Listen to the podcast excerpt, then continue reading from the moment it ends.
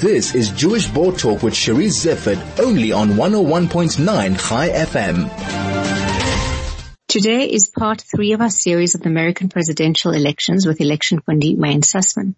Two weeks back, we spoke about the Republican and Democrat voters, and last week on how the American electoral system works. If you want those podcasts, they are available on the Chai FM website. Today, however, Wayne will tell us more about the polling system and where we are with that. Wayne, welcome and thank you so much for joining me. Charisse, it's great to be back for part three. Thank you very much. So earlier this week was the historic signing of the Abraham Accord and um, President Trump has been nominated for a Nobel Peace Prize. Will this uh, impact on his popularity and what does it mean for the polling? Thank you, Charisse. So it was momentous scenes at the White House yesterday. Uh, I mean, there are some iconic Jewish scenes as well as diplomatic scenes. There was the picture of the afternoon mincha, the afternoon prayers, um, on the lawns of the White House. That was quite a remarkable uh, image to watch. So to answer your question, I think amongst, I want to say something I said in the week before, that when it comes to the issue of foreign policy, it is less of an important, uh, issue today in 2020 than it was in, say, the two election, the 2004 election, going um, before that. Foreign policy, not just in America, but if you think about South Africa, um, is less of an important elect- election issue globally today than it once was. So I do think for uh, a particular section of the Jewish community in America, um, the Orthodox community particularly, which have um, have a warmer relationship with Donald Trump than other denominations. This will reinforce their appreciation for the president. This will reinforce their appreciation for people like Jared Kushner, who are the driving force behind this deal and obviously become, come from the American Jewish community. So I do think amongst Orthodox Jewish voters, this will see them be more emboldened to put their mark uh, or their cross or however they're voting in booth or by uh, postal ballot for Donald Trump. When it comes to other denominations, I would say that they'll be happy about this peace deal. Uh, they don't, they won't think that Donald Trump will deserve the Nobel Peace Prize. Um, and I still don't see them voting for Donald Trump come November. But again, to just bring this to the relevance of winning this election. It is going to be about that electoral college which I spoke about last week.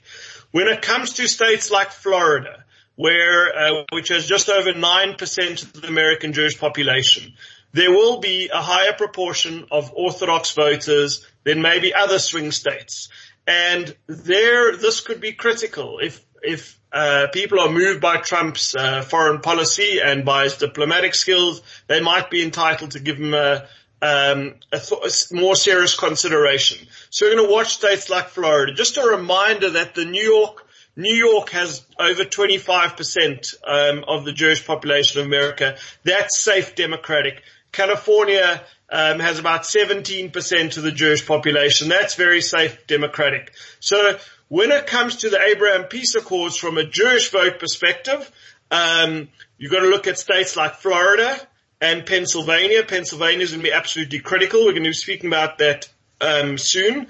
And then if I have to think about people, say uh, maybe people in the Muslim community or in the more left uh, wing communities who are saying, how can you make peace with the United Arab Emirates and Bahrain and ignore the Palestinians' plight? There you have to look at, I think of something like Dearborn, Michigan Michigan was a state which was historically Democrat, that went Republican, that I think has the largest Arab population in America.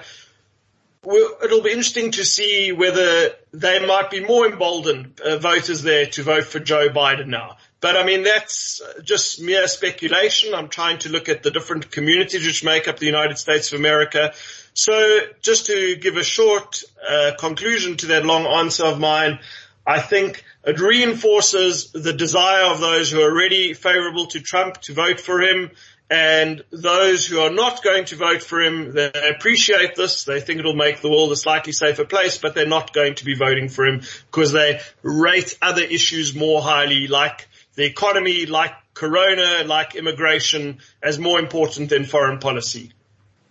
Wayne, we've seen um, the, the discussion between the Democrats and the Republicans heating up with personal slurs being thrown. Where are we at with the current polling? What are the indications? And how accurate do you think they will be?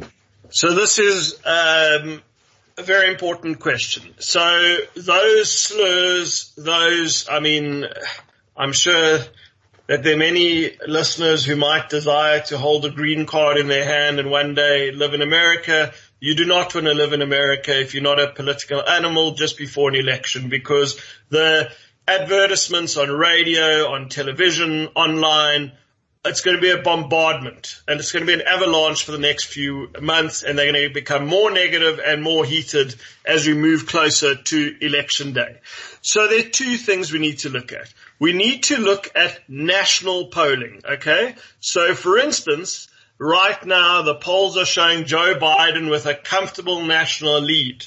However, remember he has an electoral college disadvantage. So a state like California um, has, I think, uh, uh, 68 million people. Um, they, they have by far the largest population, and they don't have the proportionate size of electoral college delegates. Delegates. We know that uh, in populous states like New York and California, that Joe Biden's going to win comfortably there. When it comes to the Republicans, their biggest state has historically been Texas. Texas is much closer this time than states like California and New York. Um, and that is critical for the Republicans if they have any chance of winning. So Biden is leading comfortably on the national poll, but what is more important to look at are the polls in the swing states. Now those swing states, just to remind us, are states um, like in the Midwest of America, Pennsylvania. Pennsylvania is absolutely critical.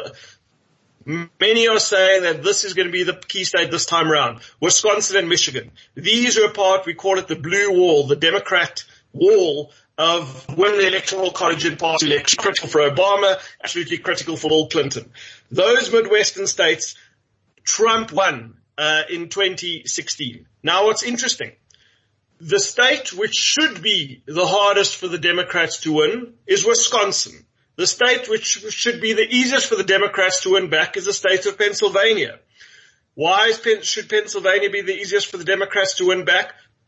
Big part of Joe Biden's allure is that he's the guy who comes from Scranton. Scranton's a very working class area um, of America.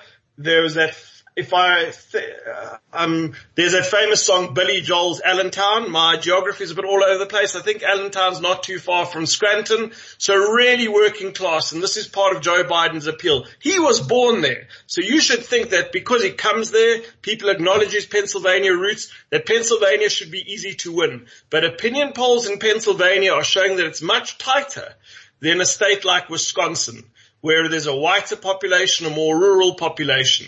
So even though Biden is ahead in Pennsylvania, comfortably ahead in Michigan, he's ahead in all the major swing states right now, even in Florida, which is very, very tight. The thing is, in states like Pennsylvania and Florida, it's too close to call. So again, he might have a massive advantage. He's way ahead when it comes to national polling. But his lead in the key swing states of Pennsylvania and Florida, which he has to uh, in most scenarios, win at least one of those to win the White House.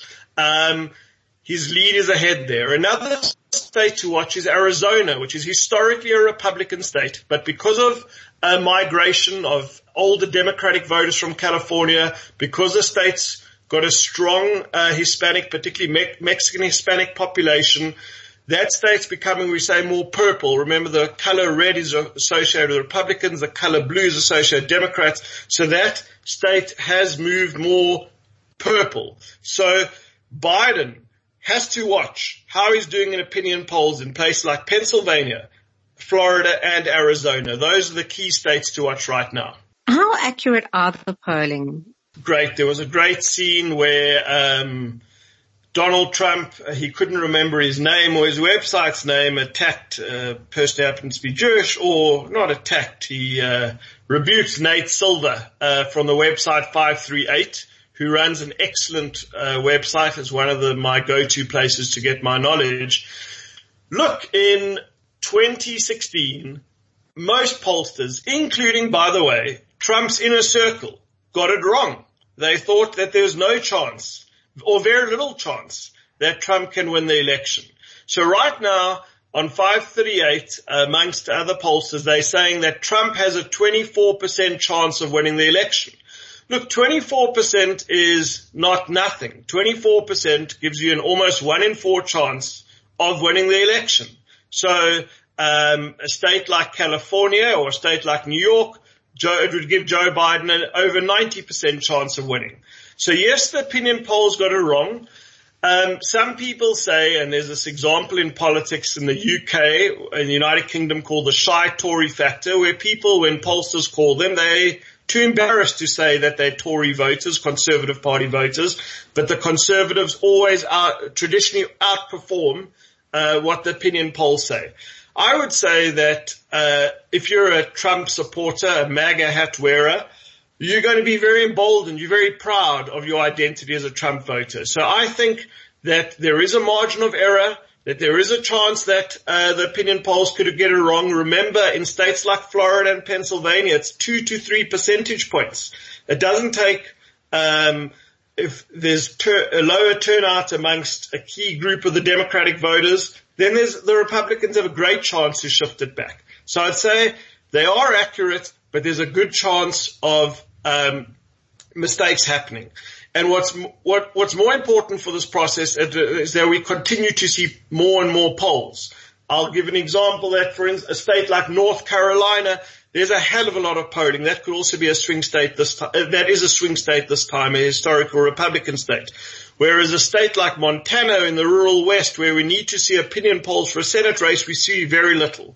So the more polls there are, Charisse, I would say the less chance of um, there being uh, a result totally out of sync with what uh, Americans in that state are thinking.